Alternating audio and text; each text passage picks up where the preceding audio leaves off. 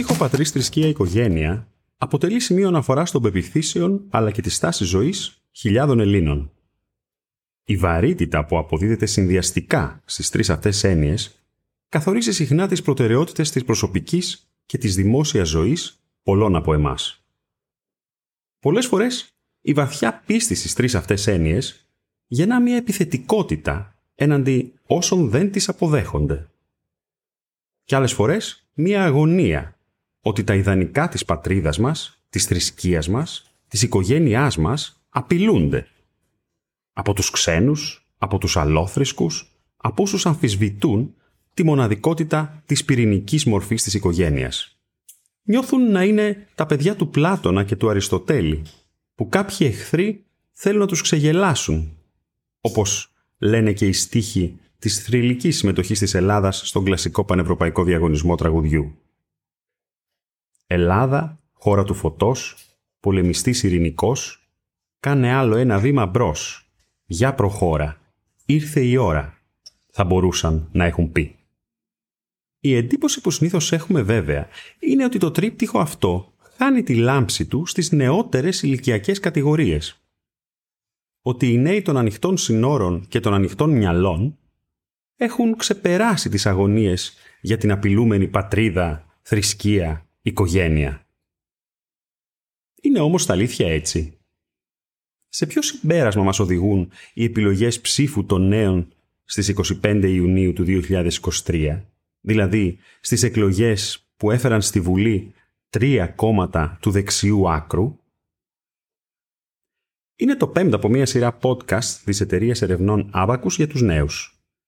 Με αφορμή τις εκλογές που πέρασαν, η Άπακους ανοίγει τα αρχεία δεδομένων της και αναζητά απαντήσεις στο τι και στο γιατί των πεπιθήσεων, των αξιών, των συμπεριφορών των νέων στην Ελλάδα, την παραμονή και την επομένη των εκλογών του 2023.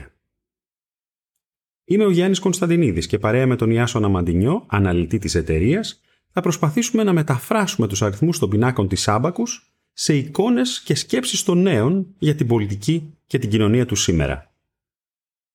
Θέμα μας αυτή τη φορά η ψήφος για τα κόμματα του δεξιού άκρου, τους Σπαρτιάτες, την ελληνική λύση και την νίκη.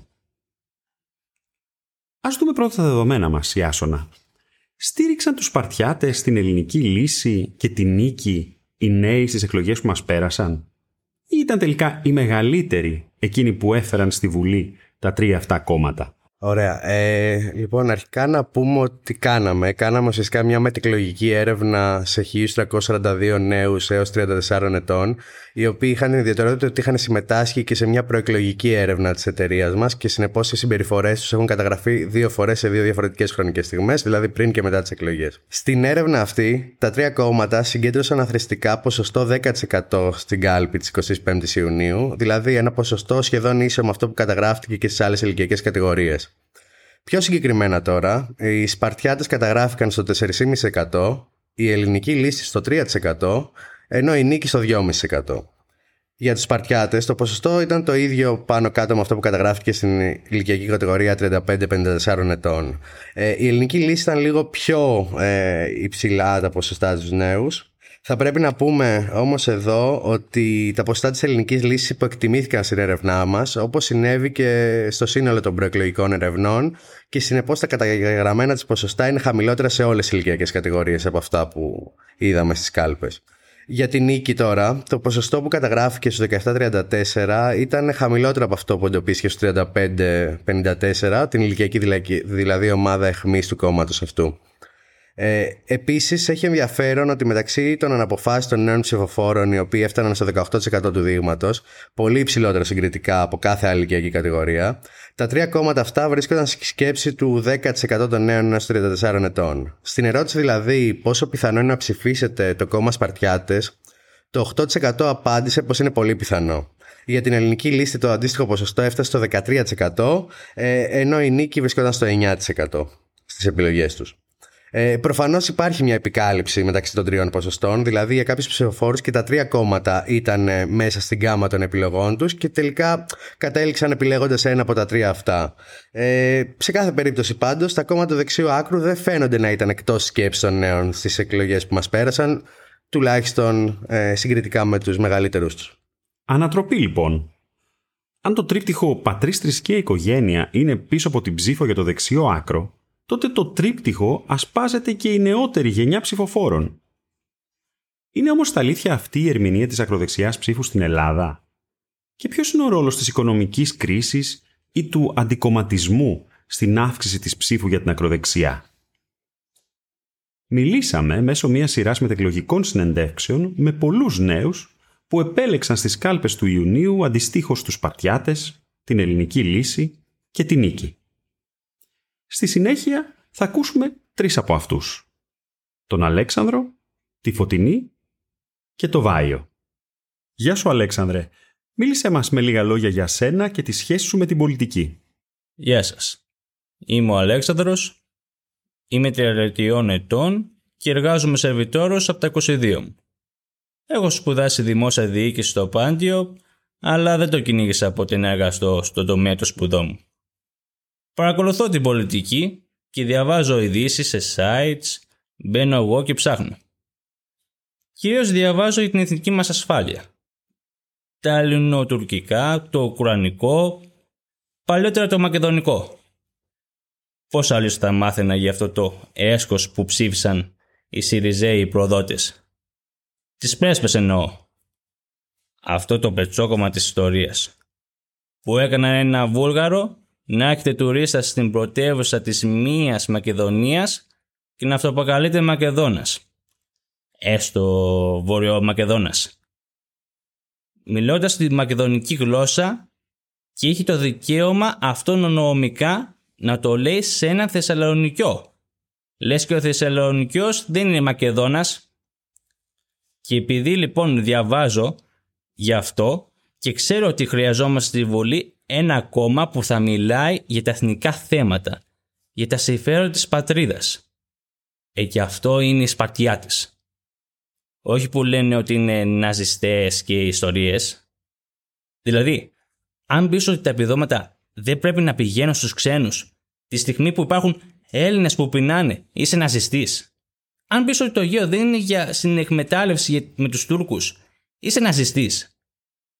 Αν πεις ότι δεν χωράνε μετανάστες στη χώρα σου γιατί δεν έχουμε δουλειά να ζήσουμε εμείς, είσαι ναζιστής. Αν πεις ότι θέλω αποδείξεις προτού κάνω το εμβόλιο για το COVID, είσαι ναζιστής. Ψήφισες λοιπόν τους Σπαρτιάτες τον Ιούνιο. Μπορώ να ρωτήσω τι ψήφισες το Μάιο. Ή ακόμα καλύτερα, μπορώ να ρωτήσω αν θα ψήφισες ποτέ ελληνική λύση ή νίκη. Βλέπεις τα δύο αυτά κόμματα ως παραπλήσια των Σπαρτιατών. Τον Μάιο δεν ψήφισα κανέναν. Δεν πήγα καν. Σε καμία περίπτωση πάντως δεν θα ψήφιζα ελληνική λύση. Η νίκη. Ο Βιλόπουλος είναι τσαρλατάνος. Κάθεται και λέει τώρα ότι έχει επιστολή του Χριστού. Μα είναι σοβαρά πράγματα αυτά. Όλος από την νίκη μας λέει ότι θα μας φέρουν το τσιπάκι και θα μας παρακολουθούν όλους. Ρε παιδιά, λίγο να σοβαρευόμαστε. Το κινητό μας είναι το α και το ω της παρακολούθησης. Θα περιμένουμε να πούνε τα μυστικά μας τα τσιπάκια με τις νέες ταυτότητες που λέει η Νίκη. Ωραία αυτό με τις αμβλώσεις. Δηλαδή, αν μια κοπέλα τύχει και μείνει έγκυος, ενώ δεν το είχε στο πρόγραμμα, θα πρέπει να ζήσει το υπόλοιπο της ζωής της με αυτό το λάθος της. Να ρωτήσω κάτι άλλο. Τον Κασιδιάρη θα το ψήφιζες αν μετήχες στις εκλογές; Θα το ψήφισα, ναι. Γιατί όχι; Ο Κασιδιάρης δεν είναι Χρυσή Αυγή. Αν αυτό υπονοείται. Είναι μορφωμένος. Ξέρει να μιλάει. Δεν είναι ο Ουγγανός που βαράει και δέρνει. Επίσης είναι ο μόνος από τη Χρυσή Αυγή που δεν έχω δει να χαιρετά ναζιστικά. Και πιστεύω πως είναι άδικα μέσα στη φυλακή. Χρυσή Αυγή δεν θα ψήφιζα. Τη ψήφισα μια φορά το 2012 και όταν άρχισαν να βαράνε και να σκοτώνουν κόσμο, είπα «Ναι καλά, άντε γεια». Καλησπέρα Βάιε. Μίλησέ μας για σένα και τη σχέση σου με την πολιτική. Καλησπέρα, είμαι ο Βάιος, είμαι 25 ετών και τελειώνω τώρα την ΑΣΟΕ. Παίρνω πτυχίο δηλαδή και άντε να δούμε τι θα κάνουμε. Δουλειά ούτε για δείγμα, έχω αρχίσει ήδη να ψάχνω.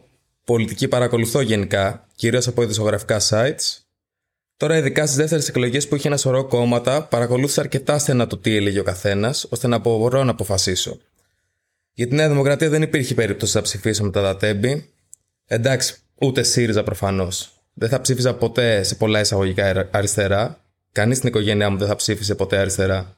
Είμαστε και από το βορρά εμείς, τώρα ξέρετε. Δεν ε, συναντά συχνά αριστερό στη Φλόρινα. Αλλά υπήρχαν αρκετά κόμματα που θα μπορούσα να ψηφίσω, όπως την Ελληνική Λύση, την Νίκη και τον Τζίμερο. Μπορώ να διακόψω ένα λεπτό, Βάιε. Είπες ότι δεν θα ψήφιζες Νέα Δημοκρατία μετά τα τέμπη. Θα ήθελα να ρωτήσω αν την είχες ψηφίσει τη Νέα Δημοκρατία το 2019. Και επίσης, πώς ακριβώς επηρέασαν τα τέμπη την εικόνα σου για τη Νέα Δημοκρατία; Ναι, είχα ψηφίσει η Νέα Δημοκρατία το 19, αλλά τελικά αποδείχθηκε περισσότερο παλιό Πασόκ.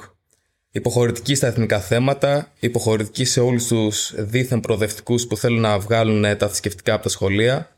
Μόνο στο ζήτημα του εμβολιασμού δεν ήταν υποχωρητική. Εκεί μας υποχρέωσαν όλους να κάνουμε εμβόλια που δεν είχαν δοκιμαστεί με το ζόρι. Μετά έρθει η τραγωδία των Ντεμπών, για την οποία είχαν την απόλυτη ευθύνη και έτσι έφτασα να ντρέπομαι για το τι είχα ψηφίσει. Ντροπή, δηλαδή, ένιωσα μόνο ντροπή. Ε, και έτσι άρχισα να ψάχνω και άλλα κόμματα της δεξιάς. Μίλησα και με τον πατέρα μου που παρακολουθεί πολιτική ε, πάρα πολύ και είχε καταλήξει στην ελληνική λύση. Μετά είδα και το debate. Αυτό που μου είπε, που είπε ο Βελόπουλος στο debate με τα βιβλία θρησκευτικών που έχουν μέσα την Παναγιά, ντυμένη γκέισα, έδωσε πολλούς πόντους στην ελληνική λύση. Γιατί είναι ακριβώς έτσι και το ξέρω. Περιγελούμε τα θρησκευτικά στα σχολεία και μετά αναρωτιόμαστε γιατί δεν νιώθουν οι νέοι την ελληνική ταυτότητα. Βέβαια και νίκη θα μπορούσα να ψηφίσω, γιατί ε, και ο δικός του αρχηγός είναι σοβαρός και δίνει σημασία σε αυτά τα θέματα. Για Σπαρτιάτε δεν το νομίζω. Πιστεύω ότι έχουν στενή σχέση με τους Χρυσαυγίτε και αυτό με κρατάει μακριά. Ο Κασιδιάρης είναι στη φυλακή δικαίως.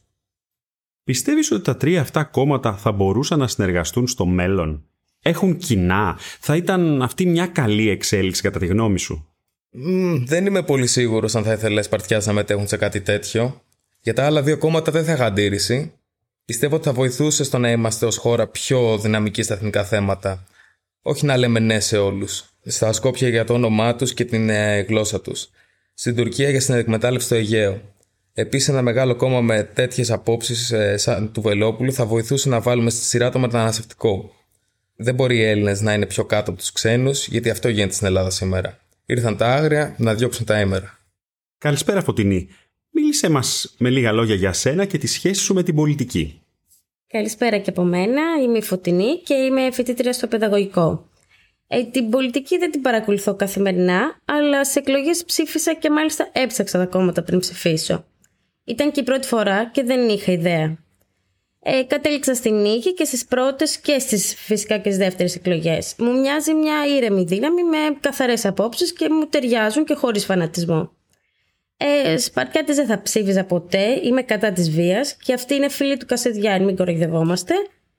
Βελόπουλο επίσης δεν θα ψήφιζα γιατί θεωρώ ότι είναι αστείο να πουλάει κρέμες για φαλάκρες από την τηλεόραση. Η Νίκη είναι σοβαρό κόμμα, μιλάει για την ανάγκη να κρατήσουμε το παρελθόν μας ως φυλαχτό στο σήμερα της παγκοσμιοποίησης. Το βρίσκω σημαντικό να αντισταθούμε σε όλες αυτές τις ξενόφερτες μόδες που θέλουν να καταργήσουν τη θρησκεία και την οικογένεια. Για μένα αυτά είναι πιο σημαντικά ζητήματα και τα εθνικά που προβάλλει, ας πούμε, ο Βελόπουλος κυρίως. Και επίσης είναι το θέμα των αυλώσεων που πολύ σωστά έθεσε η Νίκη και μόνο. Προφανώς σε περίπτωση βιασμού θα πρέπει να έχει γυναίκα το δικαίωμα τερματισμού της εγκυμοσύνης, αλλά από εκεί και πέρα το να μην σέβεσαι την ψυχή ενός παιδιού που έρχεται να γεννηθεί είναι ύμβρις. Οι νέοι σήμερα δεν προσέχουν και οι εγκυμοσύνες έρχονται έτσι απλά από αφέλεια. Ε, είμαι προσωπικά κατά των αμβλώσεων και χαίρομαι που ένα κόμμα έθεσε αυτό το ζήτημα ηθικής για συζήτηση. Μου είπες ότι αυτή η χρονιά ήταν η πρώτη που ψήφισες. Θα ήθελα να σε ρωτήσω αν μετήχες σε μία προηγούμενη ή σε μία επόμενη αναμέτρηση στην οποία δεν υπήρχε η νίκη. Ποιο κόμμα θα ψήφιζες; Ε, είναι λίγο δύσκολη ερώτηση. Μάλλον τη Νέα Δημοκρατία θα ψήφιζα, γιατί είναι σχετικά πιο κοντά στις θέσεις της με αυτά που λέει η νίκη δηλαδή με την ανάγκη να προστατεύσουμε την παράδοση και τις ειδικές μας αξίες. Απ' την άλλη, βέβαια, η Δημοκρατία έχει δοκιμαστεί ξανά και ξανά και δεν βλέπουμε τη χώρα να πηγαίνει μπροστά. Θεωρώ ότι είναι πλέον καιρός να δοκιμαστούν και άλλα κόμματα. Ε, γι' αυτό και προσωπικά χάρηκα για την είσοδο πολλών κομμάτων στη Βουλή αυτή τη φορά. Πιστεύω ότι από αυτόν τον πλουραλισμό έχει να κερδίσει η χώρα. Ακόμα και προσωπικά δεν συμφωνώ φυσικά με τις απόψεις όλων των κομμάτων που μπήκαν. Μπορώ να κάνω μια γρήγορη τελευταία ερώτηση. Συζήτησες την επιλογή ψήφου που έκανες με φίλους ή με την οικογένειά σου πριν ή μετά τις φετινές κάλπες; Με φίλους και συμφοιτητές όχι. Είναι λεπτά θέματα αυτά και δεν τα συζητάμε στις παρέες γιατί πιθανότερο είναι ότι θα διαφωνήσουμε. Ούτε με την οικογένειά μου το συζήτησα γιατί εκείνη είναι στην επαρχία και εγώ στην Αθήνα. Βρεθήκαμε βέβαια στην ε, παραμονή των εκλογών το βράδυ όταν ανέβηκα και εγώ για να ψηφίσω. Όμως είχα μιλήσει για τα πολιτικά με έναν παλιό μου καθηγητή από το Λύκειο, με τον οποίο κρατάω επαφή από τότε. Και είναι πολύ διαβασμένος και σοβαρός άνθρωπος και εμπιστεύομαι τη γνώμη του. Αυτός μου είχε μιλήσει πρώτος για την νίκη και είχε παρακολουθήσει την εξέλιξη του κόμματος. Ήταν τρεις νέοι ψηφοφόροι που επέλεξαν ο καθένας και η κάθε μία ένα διαφορετικό κόμμα του δεξιού άκρου. Η Άσονα βλέπεις κοινά στοιχεία στη συλλογιστική ή στα κίνητα των τριών ψηφοφόρων.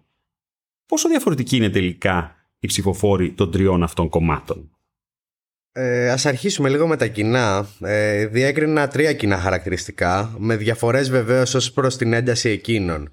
Ε, πρώτα απ' όλα, οι ψηφοφόροι και των τριών κομμάτων με τους οποίους συνομιλήσαμε νιώθουν ότι η ελληνική παύλα χριστιανική τους ταυτότητα είναι υποαπειλή. Αυτό νομίζω ότι είναι εκείνο το οποίο οικοδομεί αυτή τη ρατσιστική κοσμοαντίληψη που έχουν. Ε, η υποστήριξη σε αυτά τα κόμματα γίνεται κατανοητή ως μια επιλογή προστασίας περισσότερο των ελληνικών αξιών και συμφερόντων, όπως και να νοηματοδοτούνται αυτά, που μερικές φορές δεν νοηματοδοτούνται και κάπως ιδιαίτερα, ε, οι οποίες συνήθως βρίσκονται υπό απειλή από ένα συγκεκριμένο εχθρό. Άλλοτε πιο φανερό, άλλοτε πιο κρυφό. Ε, οι Σπαρτιάτες το εκφράζουν αυτό πολύ πιο έκδηλα και φθαρσό. Ε, ζητώντας πολύ πιο εύκολα πελάσεις, ε, να πάνε τα λεφτά πάλι πίσω στους Έλληνες κτλ, κτλ. Ενώ στις άλλες δύο περιπτώσεις αυτό το αίσθημα είναι κάπως πιο μπερδεμένο, χλιαρό, θα έλεγα και συγκεκαλυμμένο. Ε, το δεύτερο κοινό που παρατήρησα είναι ότι είναι έντονα δυσαρεστημένοι με τα μεγάλα πολιτικά κόμματα, εντάξει, όπως και το γνωρίζουμε άλλωστε. Ε, και το έχουμε ξανασυζητήσει κιόλας σε, σε αυτή τη συζήτηση. Ε, κυριαρχεί λογική πάνω κάτω του όλοι οι ίδιοι είναι μωρέ, όλοι είναι πουλημένοι και αυτά που ακούμε συχνά πυκνά. Ε, είναι χαρακτηριστικό ότι ακόμα και στις περιπτώσεις που οι ψηφοφόροι αυτοί είχαν ψηφίσει κάποιο μεγάλο κόμμα στο παρελθόν η επιλογή αυτή διευκρινίστηκε όταν μια λύση ανάγκης και διατυπώθηκε κάπως ενοχικά ε, σαν μια επιλογή να το πούμε έτσι κάπως με μισή καρδιά μια επιλογή που σε καμία περίπτωση δεν είναι περήφανη για αυτήν.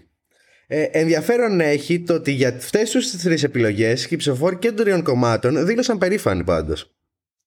Ε, τρίτο κοινό χαρακτηριστικό είναι το περιεχόμενο αυτής της ατζέντας προκλήσεων που θέτουν. Ε, και οι τρεις ψηφοφόροι συμπεριλαμβάνουν σε αυτήν την ακρίβεια και τον πληθωρισμό, την εθνική ασφάλεια έναντι της Τουρκίας και την αντιμετώπιση του μεταναστευτικού τόσο στα σύνορα όσο και μέσα στην πόλη τους. Ε, το τέταρτο κοινό σημείο που παρατηρήθηκε είναι η μία αυθόρμητη αναφορά του σε καμία εσωτερική πολιτική εξέλιξη ή κυβερνητική απόφαση. Ε, ενώ δηλώνουν ενδιαφέρον για την πολιτική εν γέννη και είναι γενικά ενημερωμένοι σε πολλά πράγματα, είναι ενημερωμένοι σε ζητήματα κυρίως εθνικής ασφάλειας και εξωτερικών ε, σχέσεων της χώρας. Ε, στο εσωτερικό της πολιτικής λοιπόν, ε, κανείς δεν έκανε αναφορά ας πούμε στο ζήτημα των υποκλοπών θα έλεγε κανείς ε, μοιάζουν να είναι όλοι λίγο πολύ αποξενωμένοι από την εσωτερική πολιτική σκηνή. Από μοναδική εξαίρεση ίσως αποτελεί η τραγωδία του σιδηροδρομικού δυστυχήματος στα Τέμπη, το οποίο βέβαια εδώ να πούμε ότι είναι και εντάξει, ένα σχετικά εύκολο ζήτημα να έχεις άποψη, υπό την έννοια ότι περιορίζεται σε μια επίρρηψη εθνών που ακολουθούν αναγκαστικά μια εθνική τραγωδία. Ε, Εκτός αυτού, δεν παρατηρήθηκε κάποια άλλη νήξη συγκεκριμένη να κάνουν και κάτι άλλο να τους απασχολεί. Πιστεύεις ότι αυτά τα κοινά σημεία θα μπορούσαν να τους καταστήσουν ένα ενιαίο κόμμα; Το ρωτώ γιατί ένα ενιαίο σχήμα του μεγέθους του 10 ή και του 15% θα ήταν σίγουρα πιο επιδραστικό στην πολιτική ζωή της χώρας. Η ευρωπαϊκή εμπειρία δείχνει ότι η ενίσχυση ενός ακροδεξιού κόμματος οδηγεί συνήθως το κεντροδεξιό κόμμα προς την κατεύθυνση υιοθέτησης της θεματικής ατζέντας του ακροδεξιού. Η εξέλιξη αυτή μπορεί να μην μειώνει την ισχύ του ακροδεξιού κόμματος, καθώς κάθε κεντροδεξιό κόμμα εξουσίας υπολείπεται ως προς το κριτήριο της αντισυστημικότητας, όμως στην ουσία βάζει τις πολιτικές της άκρας δεξιάς στην κεντρική σκηνή από την πίσω πόρτα. Ε, ναι, σε αυτό ε, το πώς θα συμπεριφερθεί κεντροδεξιά με ιστορία να το δείξει. Αυτό που πάλι καλά μπορούμε να πούμε ότι δεν βλέπουμε τόσο από τους ανθρώπους που μιλήσαμε εδώ πέρα, όσο και από τις πολυάριθμες συνεντεύξεις που έχουμε κάνει σαν εταιρεία. Δεν βλέπουμε κάποια διάθεση συνεργασίας ε, μεταξύ το, από του ψηφοφόρου αυτών των κομμάτων με τα άλλα δύο, ούτε αυτόν τον χώρο που ονοματίζουμε ως ακροδεξιό ως ενιαίο. Ε, οι περισσότεροι δεν θα έβλεπαν καθόλου θετικά τη συγχώνευση κάποιο από τα τρία κόμματα με ένα άλλο. Ε, υπάρχει αρκετά μεγάλη απόσταση μεταξύ τους και σε επίπεδο ε, ατομικής συμπεριφοράς. Ακούσαμε συχνά βαριές αξιολογικές κρίσεις ψηφοφόρων του ενός κόμματος για την ηγεσία ή τους ψηφοφόρους των άλλων. Για παράδειγμα, όσοι δεν ψήφισαν τους Σπαρτιάτε, καταλογίζουν, και εντάξει, δικαιολογημένα μάλλον, την ευθεία σύνδεση με τη Χρυσή Αυγή και τους χαρακτηρίζουν ως ακραίους εθνικιστές και βίαιους. Ε, όσοι δεν ψήφισαν την ελληνική λύση, ε, έθεσαν το παράδειγμα του Βελόπουλου ως Τσαρλατάνου και Λαοπλάνου, Κομπογιανίτη και Ασόβαρου. Ενώ οι μη ψηφοφόροι της νίκης χαρακτηρίζουν τους τους ψηφοφόρους της νίκης ως οπισθοδρομικούς, φονταμεταλιστέ, ψεκασμένους και γραφικούς, ενώ μεγάλη διαχωριστική γραμμή είναι το ζήτημα της άμβλωσης παρατηρήσαμε από τα άλλα δύο κόμματα. Ε, άλλωστε, τα κοινά, παρά τα κοινά τους χαρακτηριστικά που επισημάνθηκαν προηγουμένως, φαίνεται ότι ο ψηφόρο του κάθε κόμματος φαίνεται να το ψηφίζει για αρκετά διαφορετικούς λόγους. Ε, οι ψηφοφόροι των Σπαρτιατών είναι οι πιο σίγουροι για την επιλογή τους και οι πιο αισιόδοξοι για την πορεία του κόμματος. Ε, ο λόγος είναι ξεκάθαρα αντιμεταναστευτικός και θεωρούν τους εαυτούς τους σαν ε, πολίτες δεύτερης κατηγορίας μέσα στην Ελλάδα ε, πιστεύουν παράλληλα σε ένα γκριμένο πλούτο, ο οποίος αυτή τη στιγμή δίνεται μέσα επιδομάτων σε μετανάστες και πρόσφυγες και δεν δίνεται σε αυτούς που είναι και οι νόμιμοι κάτοχοί του ας πούμε κατά κάποιο τρόπο. Ε, πιστεύουν σε ένα μύθο που από τη στιγμή που οι μετανάστες πάβουν να υπάρχουν στη χώρα ή απελαθούν αυτό θα οδηγήσει αυτόματα στην καλύτερη διαβίωση των Ελλήνων μέσα στη χώρα οι ψηφοφόροι της ελληνικής λύσης από την άλλη, ενώ φαινομενικά μοιράζονται ίδιες ανησυχίες για τα εθνικά θέματα και τους μετανάστες με τους ψηφοφόρους των Σπαρτιατών, ε, αν το σκάψουμε λίγο παραπάνω, βλέπουμε ότι κυρίως είναι απογοητευμένοι με μια κυβερνητική εκδοχή της δεξιάς και αυτό θα θέλαν περισσότερο. Δηλαδή, μια πιο έτσι δυναμική στα εθνικά ζητήματα Νέα Δημοκρατία και αναζητούν περισσότερο μια ασφαλή επιλογή ε, και μια φιγούρα που γνωρίζουν από το παρελθόν εξού και ότι αναφέρονται περισσότερο σε Βελόπουλο παρά σε ελληνική λύση. Τέλος, ε, η ψήφος στη νίκη, αυτό που μου φαίνεται πολύ ενδιαφέρον είναι ότι αποτελεί για τους ψηφοφόρους περισσότερο μια ηθική πράξη παρά ως μια πολιτική πράξη ε, το κόμμα, αυτό που ψηφίσανε, δεν φαίνεται να απαντά στις άμεσε ανησυχίες των ψηφοφόρων, που όπως είπαμε είναι αυτές που τέθηκαν προηγουμένως, ως πληθωρισμός, ως ακρίβεια δίτετο, ως εθνική ασφάλεια. Θέτουν τους ίδιους προβληματισμούς, ωστόσο ε, καταλήξαν να ψηφίσουν κάτι για, τα για περισσότερα θρησκευτικά σχολεία και για τις αμβλώσεις. Ε, νομίζω ότι είναι το βλέπουν περισσότερο σαν θεματοφύλακα κάποιων ηθικών αξιών που τείνουν να χαθούν παρά ως ένα κόμμα με δυναμική. Θα έλεγα τέλος ότι η σχέση μεταξύ τους είναι περισσότερο ανταγωνιστική παρά συνεργατική. Ίσως αυτό είναι φυσικό να συμβαίνει σε αυτή τη φάση που βρίσκονται. Τα δύο από τα τρία κόμματα είναι πρωτοεμφανιζόμενα, ενώ το τρίτο είναι ένας σταθές στο πρώτο ακροατήριό του κόμμα που νιώθει να απειλείται από τους νέους ερχόμενους. Δεν βρίσκω τόσο πιθανή την επίστευση συνεργασίας μεταξύ των τριών αυτών κομμάτων στο κοντινό μέλλον. Υπάρχει άλλωστε και ένα ιστορικό αποτυχιών συνεργασίας μεταξύ προσώπων και κομμάτων στον χώρο της άκρας δεξιάς στην Ελλάδα. Ο ακροδεξιός χώρος λοιπόν είναι και θα παραμείνει κατακαιρματισμένος. Όμως θα μείνει και ισχυρός κατά πώ φαίνεται. Δεδομένου ότι η απήχησή του είναι αισθητή, αν όχι και πιο υψηλή μάλιστα στις νεότερες ηλικιακές κατηγορίες, δηλαδή σε ψηφοφόρους που εισήλθαν μόνο πρόσφατα στο εκλογικό σώμα. Μάλιστα, είναι οι νεότεροι εκείνοι που εμφανίζονται πιο δυναμικοί υποστηρικτές των τριών κομμάτων σε σύγκριση με τους μεγαλύτερους. Η νεανική διεκδικητικότητα συναντά την πίστη στην ανωτερότητα του ελληνικού έθνους ή της χριστιανικής θρησκείας ή της πυρηνικής οικογένειας ετερόφιλων ζευγαριών και εκλείεται σε κομματικές εκφράσεις που προβάλλουν απροκάλυπτα την πίστη αυτή. Υπό συνθήκες οικονομικής δυσχέρειας και καχυποψίας έναντι των ενδρεωμένων μεγαλύτερων κομμάτων, η στροφή του ενδιαφέροντος των νέων με ένα τέτοιο αξιακό προφίλ βεβαίως προς τα κόμματα της άκρας δεξιάς είναι ευκολότερη. Αυτή τη στιγμή μάλιστα τέτοια κόμματα λάβουν ορατότητα Όπως για παράδειγμα έγινε με την νίκη όταν κατέγραψε αξιοσημείωτο ποσοστό στις εκλογές της 21ης Μαΐου. Ή και νωρίτερα σε ορισμένες προεκλογικές δημοσκοπήσεις. Ή όπως έγινε με τους Παρτιάτες, όταν έλαβαν τη δημόσια υποστήριξη του Ηλία Κασιδιάρη την ημέρα που ο Άριος Πάγος απαγόρευσε τη συμμετοχή του κόμματος Κασιδιάρης στις εκλογές. Η περαιτέρω ενίσχυσή τους λοιπόν είναι εξαιρετικά πιθανή όσο πιο συχνά ακούμε για αυτούς. Τελικά, για να θυμηθούμε και τους τίτλους του τραγουδιού της σημερινής μας έναρξης, αυτός ο συνδυασμός της πίστης στο πνεύμα αθάνατο, δηλαδή στο μεγαλείο του εαυτού μας, και της διαπίστωσης ότι αυτό το πνεύμα το αθάνατο το τρώει το σαράκι, δηλαδή βρίσκεται σε κίνδυνο ή αποδυναμώνεται, συνιστά ένα γόνιμο υπέδαφος για την ευδοκίμηση της ψήφου για ακροδεξιά κόμματα.